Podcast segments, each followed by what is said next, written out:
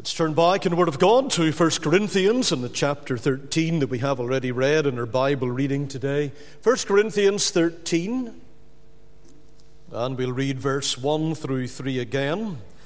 Though I speak with the tongues of men and of angels and have not charity, I am become a sounding brass or a tinkling cymbal. Though I have the gift of prophecy and understand all mysteries and all knowledge, and though I have all faith so that I could remove mountains and have not charity, I am nothing. Though I bestow all my goods to feed the poor, though I give my body to be burned and have not charity, it profiteth me nothing. We are taking the first part in what will be a short series. Obviously, it won't happen next Lord's Day with our harvest, but a short series here on this chapter in 1 Corinthians chapter 13. Learning to love, the topic, and looking at verse 1 through verse 3 today. Let's together bow in prayer, please. Our gracious and our eternal Father in heaven, again, we thank Thee that we are found before Thy throne, that we have an open book. We have a book that speaks to our hearts. We have one that grips us whenever we come with an open mind and with that prayer, Lord, speak to me today. Father, we pray that Thou wilt speak to everyone that is gathered here that there will be a message that we will be able to focus upon, that we will be able to gather up into our minds, allow it to radiate through our hearts, and then to work its way out in our activity on a daily basis.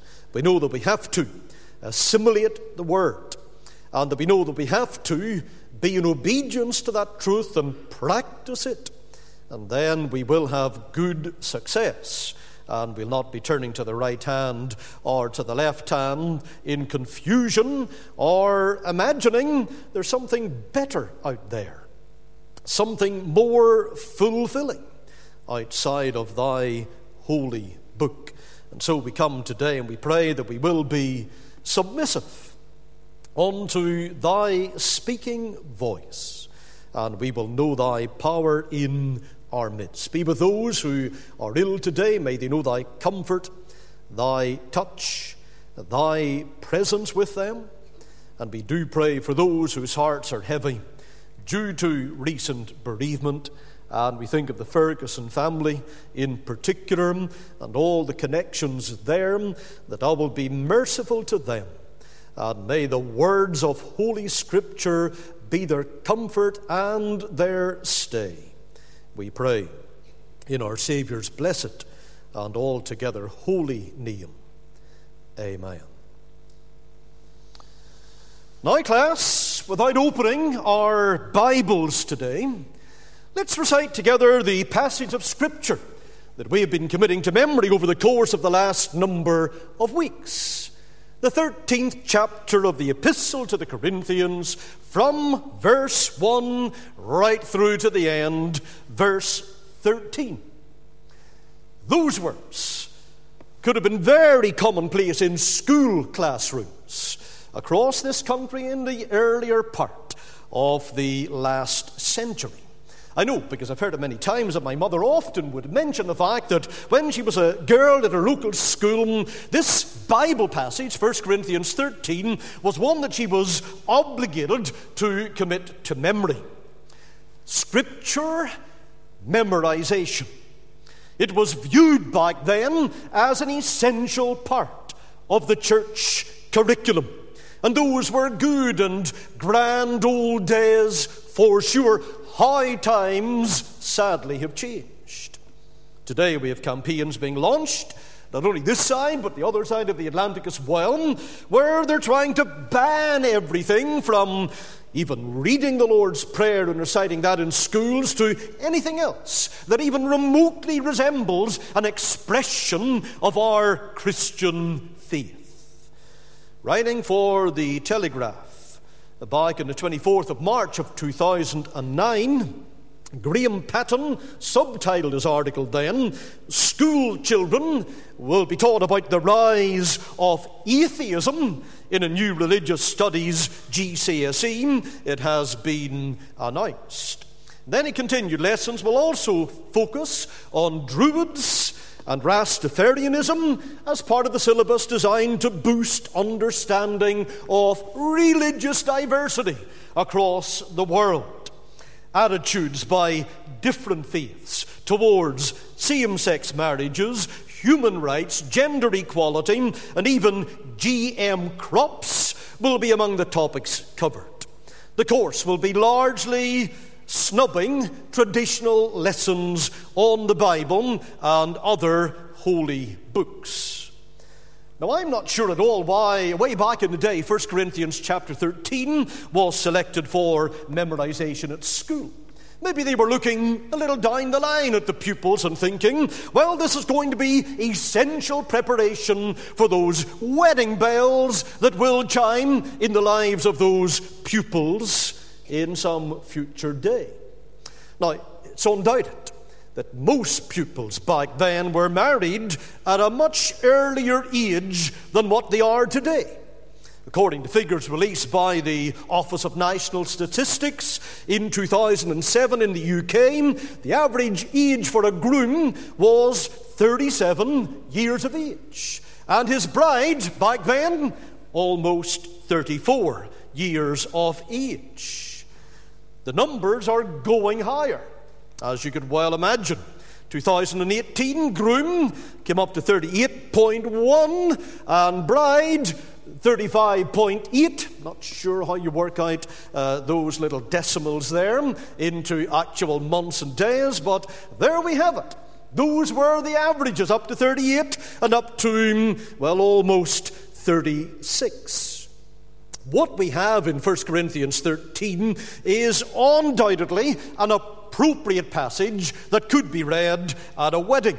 And I'm sure you've been to many where people have taken this as their Bible reading on those occasions.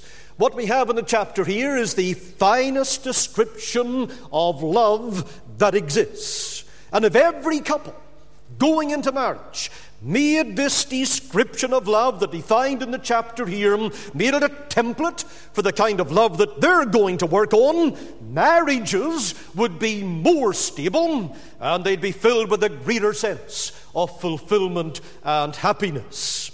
Having said that, it's important to realize that 1 Corinthians chapter 13 is not specifically directed towards marriage although the application will always remain appropriate.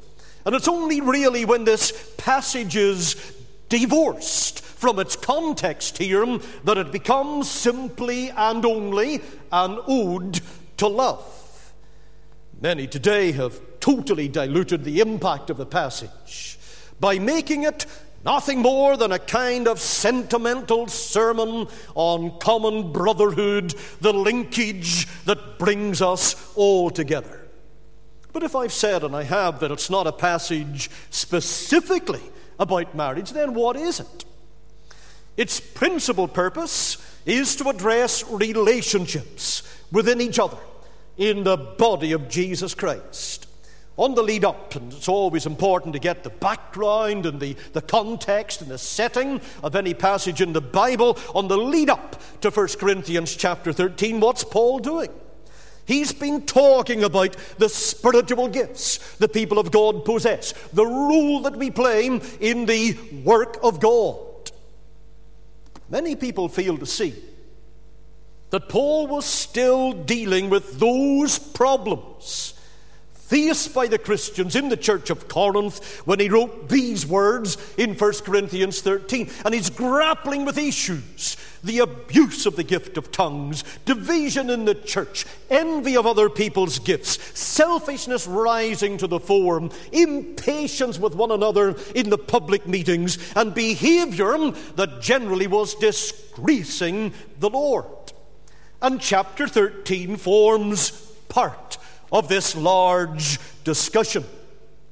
Look for the immediate hook and connector. The final verse in 1 Corinthians chapter 12, the verse 31, therefore, Paul tells us he's going to show us a more excellent way, steering the people in the church away from division and envy and selfishness and impatience and other abusive and destructive behaviors. And so, in this context, 1 Corinthians 13 appears. And it opens up this more excellent way by showing us that what is most important as we serve the Lord Jesus Christ together is not the label of the gift or the talent that He has given to us, but what matters most is that in all of our exercises and activities in the work of God, we do so in a spirit of genuine love. And of course, I should flag this up right away. The charity, the love of 1 Corinthians 13 finds its fullest expression in the person and in the work of our Lord Jesus Christ. So it's in this light that we're going to examine the passage, take a few weeks to do so. God willing, we're looking today, first of all, at the primacy of love, and we find it in verse 1 through to 3. We'll go on to the profile of love as that's described in verse 4 through to the verse 7, and then verse 8 to 13, the final section, that's taking us to the permanence of love. But today, the primacy of love. Why we must learn to love. Though I speak, verse 1, with the tongues of men and of angels, and have not charity, I am become a sounding brass or a tinkling cymbal. And though I have the gift of prophecy and understand all mysteries and all knowledge, and though I have all faith, so that I could move mountains and have not charity, I am nothing. And though I bestow all my goods to feed the poor, and though I give my body to be burned, and have not charity, it profiteth me nothing. So, what do we have here but love defined? It's not about what we have in society today, maybe big capital letters, L U V, that ambiguous term, used to describe everything.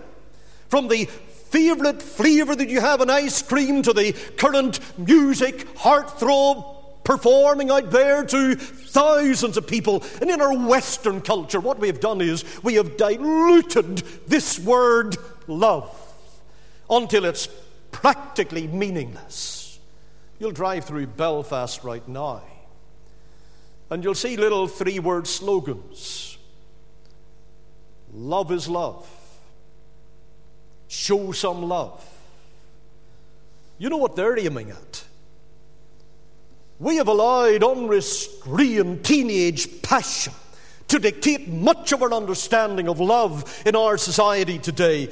We have allowed the promotion of vile behaviors to travel under the term and description of love. And Romans 1 certainly does not describe it as that. We use love as well, rather flippantly, to describe what is a blossoming relationship. We're bypassing terms like like and enjoy and appreciate and delight and be comfortable with and all of that. And what it seems is those terms are just too tame they don't really describe a relationship when the pressure of society is accelerate that relationship right to passion as quickly as possible.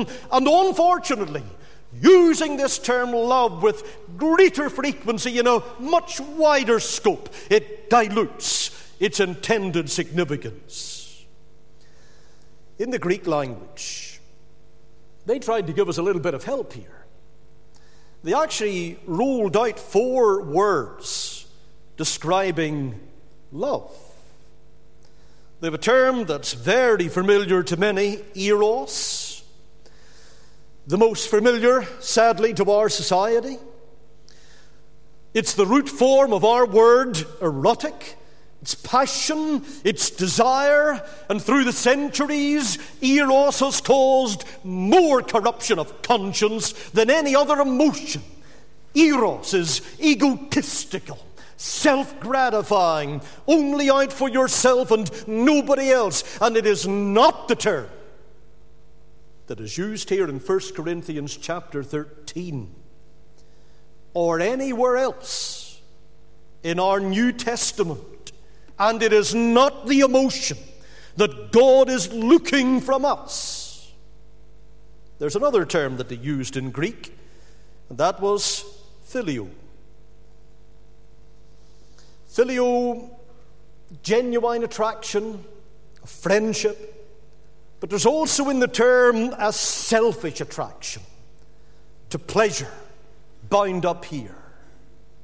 More than that, we have a third word, storge.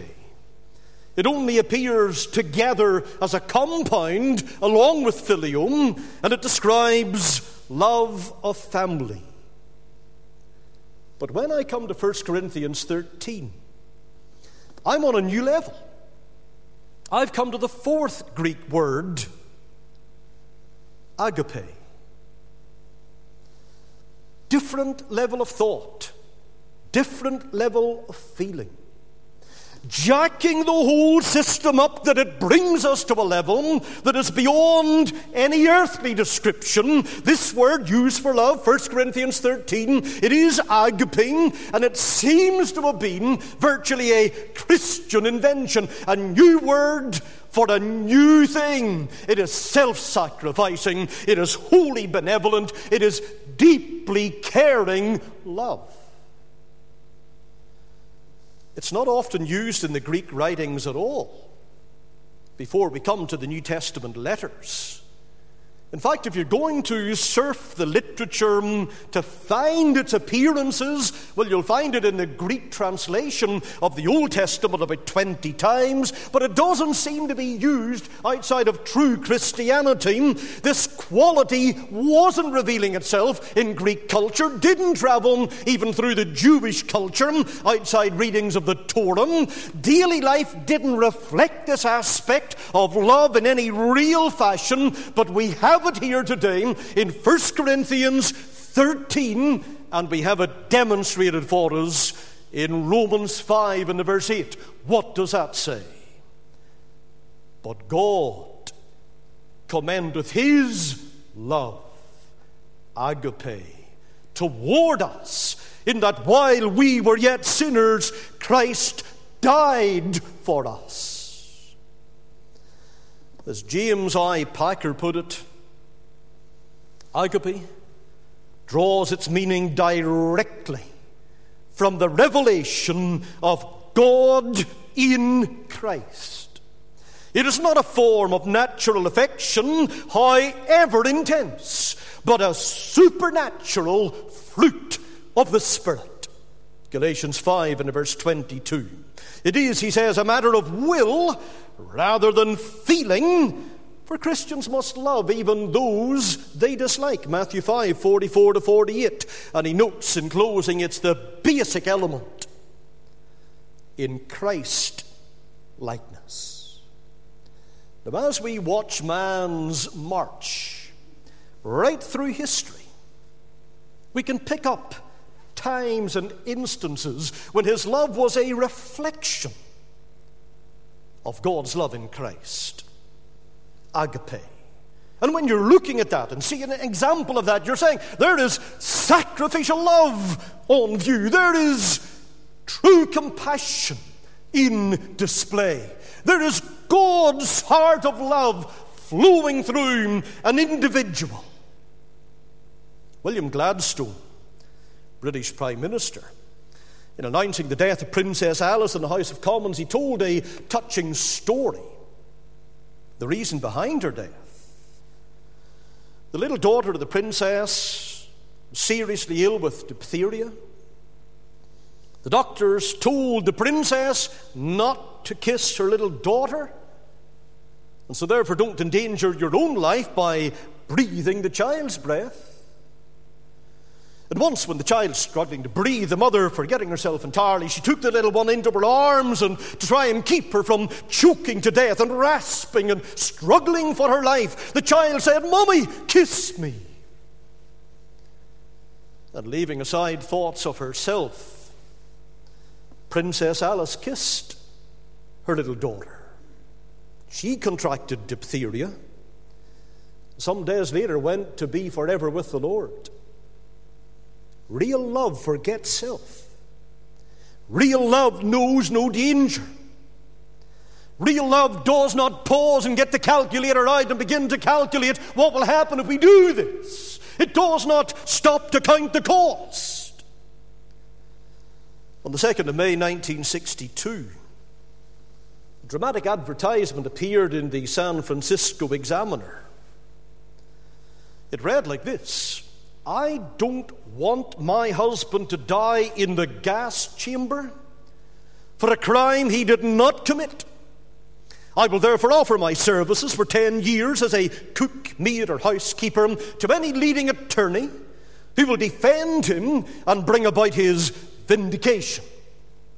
One of San Francisco's best lawyers of that time, Vincent Hallinan, he either read about or he heard about the ad, and he contacted, in a way, Gladys Kidd, who had placed that advertisement. And her husband, Robert Lee Kidd, was about to be tried for the slaying of an elderly antiques dealer. Kidd's fingerprints had been found on a blood stained ornate sword that was in the victim's shop. During the trial, Hallinan proved that the antique dealer had not been killed by the sword at all. And the Kidd's fingerprints and blood on the sword got there because once he'd been in the shop and he toyed around with the sword and he was playfully dueling with a friend that day when they were both out just shopping and into the store they went. And the jury, after 11 hours, found Kidd to be not guilty. The attorney refused Gladys Kidd's offer of 10 years' service to him. Classic illustrations of sacrificial love, these certainly are. But I remind you and me today that God's call to us cannot be described adequately through the common terms of man. When God tells us to live He's describing how he has lived, what he has done, the sacrifice he has made, what the eternal Son has demonstrated on the cross. And if you and I are going to be effective in going out and in witnessing for Christ and in bringing in the lost, then we go in our charter, 2 Corinthians 5 and verse 14, for the love of Christ constraineth us. Any other love is too limp and too self centered and too fake. Lord, send me out in this society with the love of Christ that I can reach others. So we have love here and it is defined, it's also diffused. Notice how Paul begins in chapter 13 of 1 Corinthians, verse 1 through 3. We've read it and we'll read it again. Though I speak with the tongues of men and of angels and have not charity, I am become a sounding brass or a tinkling cymbal. And though I have the gift prophecy, understand all mysteries and all knowledge, and though I have all faith, so that I can remove mountains and have not charity, I am nothing. And though I bestow all my goods to feed the poor, and though I give my body to be burned, that's extreme, and have not charity, it profiteth me nothing. Paul is taking these gifts and he names five of them, spiritual gifts that he'd been discussing and speaking about relevant to his times, but he says they are all useless without love. Don't to proper traction, won't to full expression without love. His assessment is this spiritual gifts, no matter how genuine and exciting and wonderful and compelling they are, are completely useless and even terribly destructive if they are not ministered in love. Without love, speaking well, or as would have been the gift of the time in different languages, is just making noise and you're only entertaining yourself. You can have great insights and you can have wonderful passion, but if you lack love, then what you're announcing is only information that doesn't have any positive or practical effect. Without love, great faith, is nothing. Do you know what? Faith can become so self absorbed, it can merely become a tool that you're using to try and prize what you want. It can even become an idol when you start to have faith in your faith and lose sight of where the object of faith properly is without love being ultra generous with a charity collecting boxes rattled in front of your face and thinking, hold on, I'll give you not just a fiver, but a tenner and all that I have in a wad here. Just empty the contents out. You can do that, even going to the level of giving your life in martyrdom, but without love, that is an empty expression. Japanese kamikaze pilots have done that. Islamic terrorists have done that. And they do it because they hope foolishly to gain honor among men. But there is no love in these acts. Each is completely empty without love. The only way our service for God is going to be effective and blessed by Him is if the people of God are motivated by love. Warren Wiersbe says, Ministry without love cheapens both the minister and those who are touched by it, but ministry with love enriches the whole church. Isn't that important? You've heard the story, perhaps, of a congregation who called a new pastor. The people had been complaining because every week they were hearing from the former pastor. He was telling them, You're sinners, and if you don't repent, you're going to end up in hell. He was being faithful, but he didn't last long. The new pastor came. The people apparently loved him. And when they asked what your new pastor is preaching, a member of the congregation says, He tells us that we are sinners and headed for hell unless we repent. And they're puzzled and they're thinking, Well, isn't that what the first fellow was saying. Sure, there's no difference in the message here. Why do you like the second pastor when he's saying the same thing as the first? When the first pastor told us we were headed for hell, they said it seemed like he was happy about it. When the new pastor says it, we can tell it's breaking his heart. And that's a challenge for us, is it not? It is good to be faithful in our witness. But it's not good to be caustic in the middle of that faithfulness. We need compassion. And throughout the Bible, we are commanded to love. Some examples that we have here in 1 Thessalonians 4 and verse 9, we are taught of God to love one another. In 1 John 4 and verse 19, we love him because he first loved us. In Romans 5 and verse 6, the love of God is shed abroad in our hearts by the Holy Ghost that is given unto us. Our Lord in John 13, verse 34 and 35, he says, As I have loved you, that ye also love one another. And our Lord is saying, let your love, your interaction with people in society all around you, with your family and your friends, let it be a mirror image of the love of God in Christ. Let that love flow. And our Lord gave that instruction in John 13 as a command. Now, is something that's not just bouncing about in the middle of our emotions, but it's actually housed and anchored in our will. Gary Thomas has written an excellent book on marriage called Sacred Marriage, and he writes these words one of the cruelest and most self condemning remarks I've ever heard is the one that men often use when they leave their wives for another woman. And they say, The truth is, I've never loved you. He said that's meant to be an attack on the wife, saying, in effect, The truth is, I've never find you lovable. But put in a Christian context, it's a confession of the man's total failure to be a Christian. If he haven't, hasn't loved his wife, it's not his wife's fault, but his. Jesus calls us to love even the unlovable, even our enemies. So a man who says, I've never loved you, is a man who's saying essentially this I've never acted as a Christian.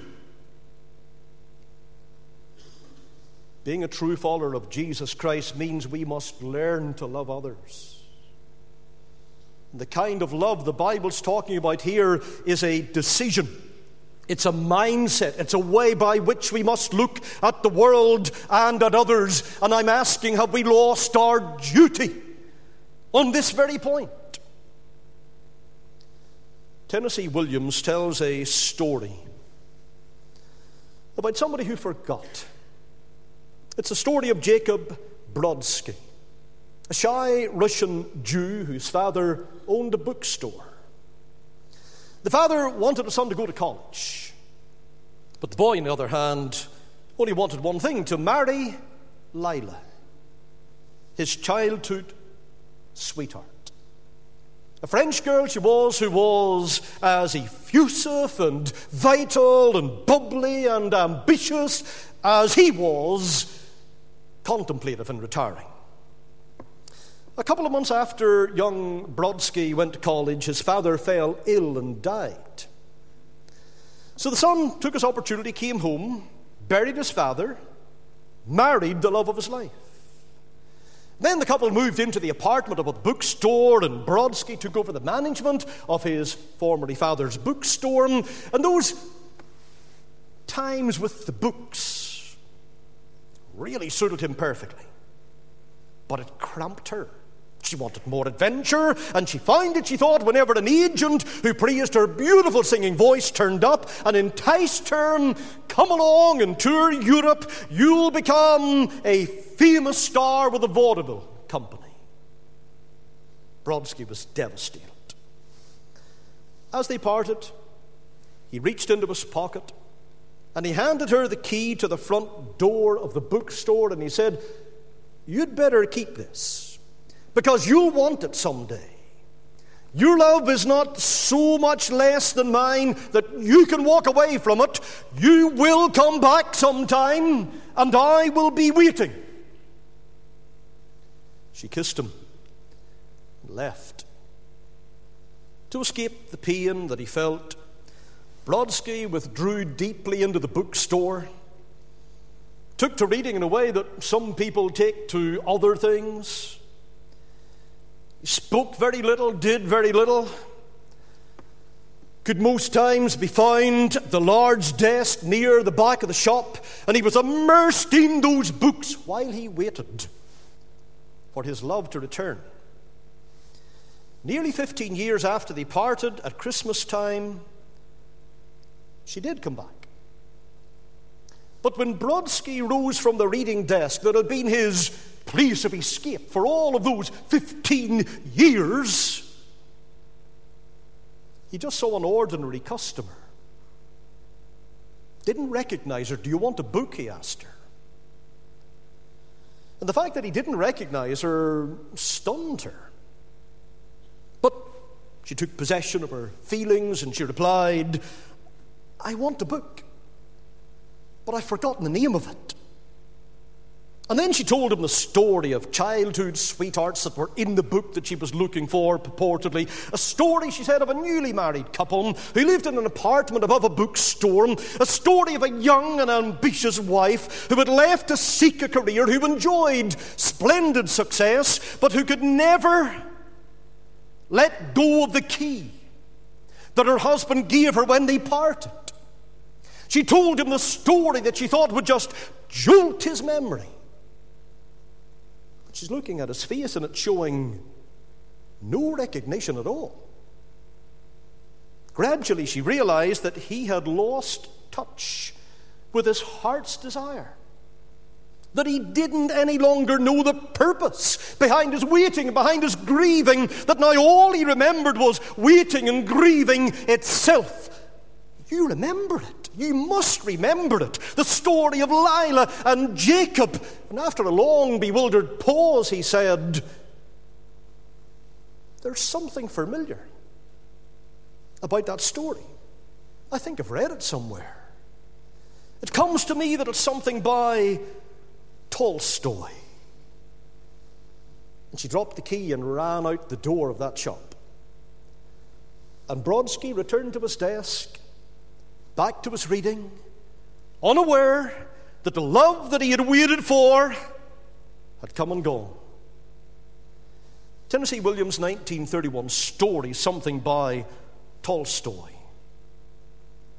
reminds us it's easy to miss love when it comes. Either we're full of distractions, or we're so completely lost and caught up in who we are or what we're doing that we can't recognize where the desire of our heart should be focused. And let me apply that to our service for God. Let me put it like this Show me a church where there is love, and I will show you a church where there is power in the community. Now, we are beginning to see that again, and it's lovely to witness. But we need to see more and more of this. And I said at the beginning that in 1 Corinthians 13, we have a love defined, and it's the love of Christ. And is not that love evidence when he comes to Jerusalem? Looks over that city, a city of refusal and rejection. And we're told in Luke 19 and 1 that he beheld the city and he wept over it. He shed tears because of their unbelief and their belligerence and their murderous heart. We have as well our Lord Jesus, and the people have him in their sights as he stands at Lazarus' grave.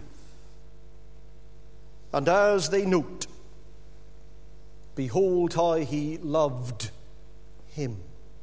John 11 36. Over the whole expanse of his own people. We are told that this love is not just a fleeting passion, doesn't come in today, go out tomorrow, but he loved them, John 13 and 1. He loved them unto the end. And that's the love you and I need to show.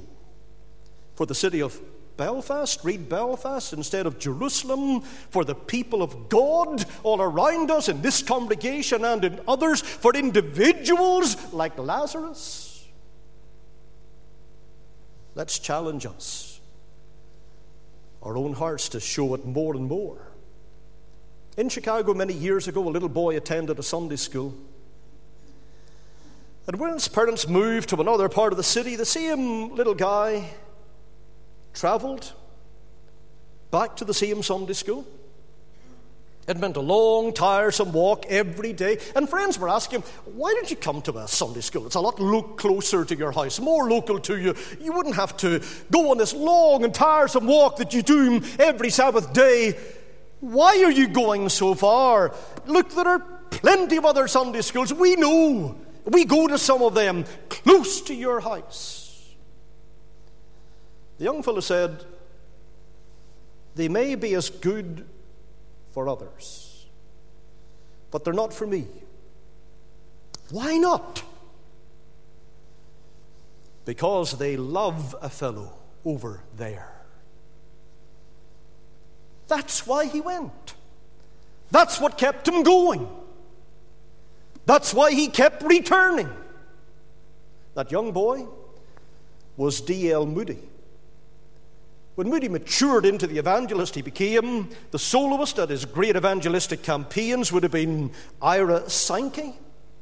Sankey wrote the hymn, His banner over us is love, our sword the word of God. We tread the road, the saints above, with shouts of triumph trod.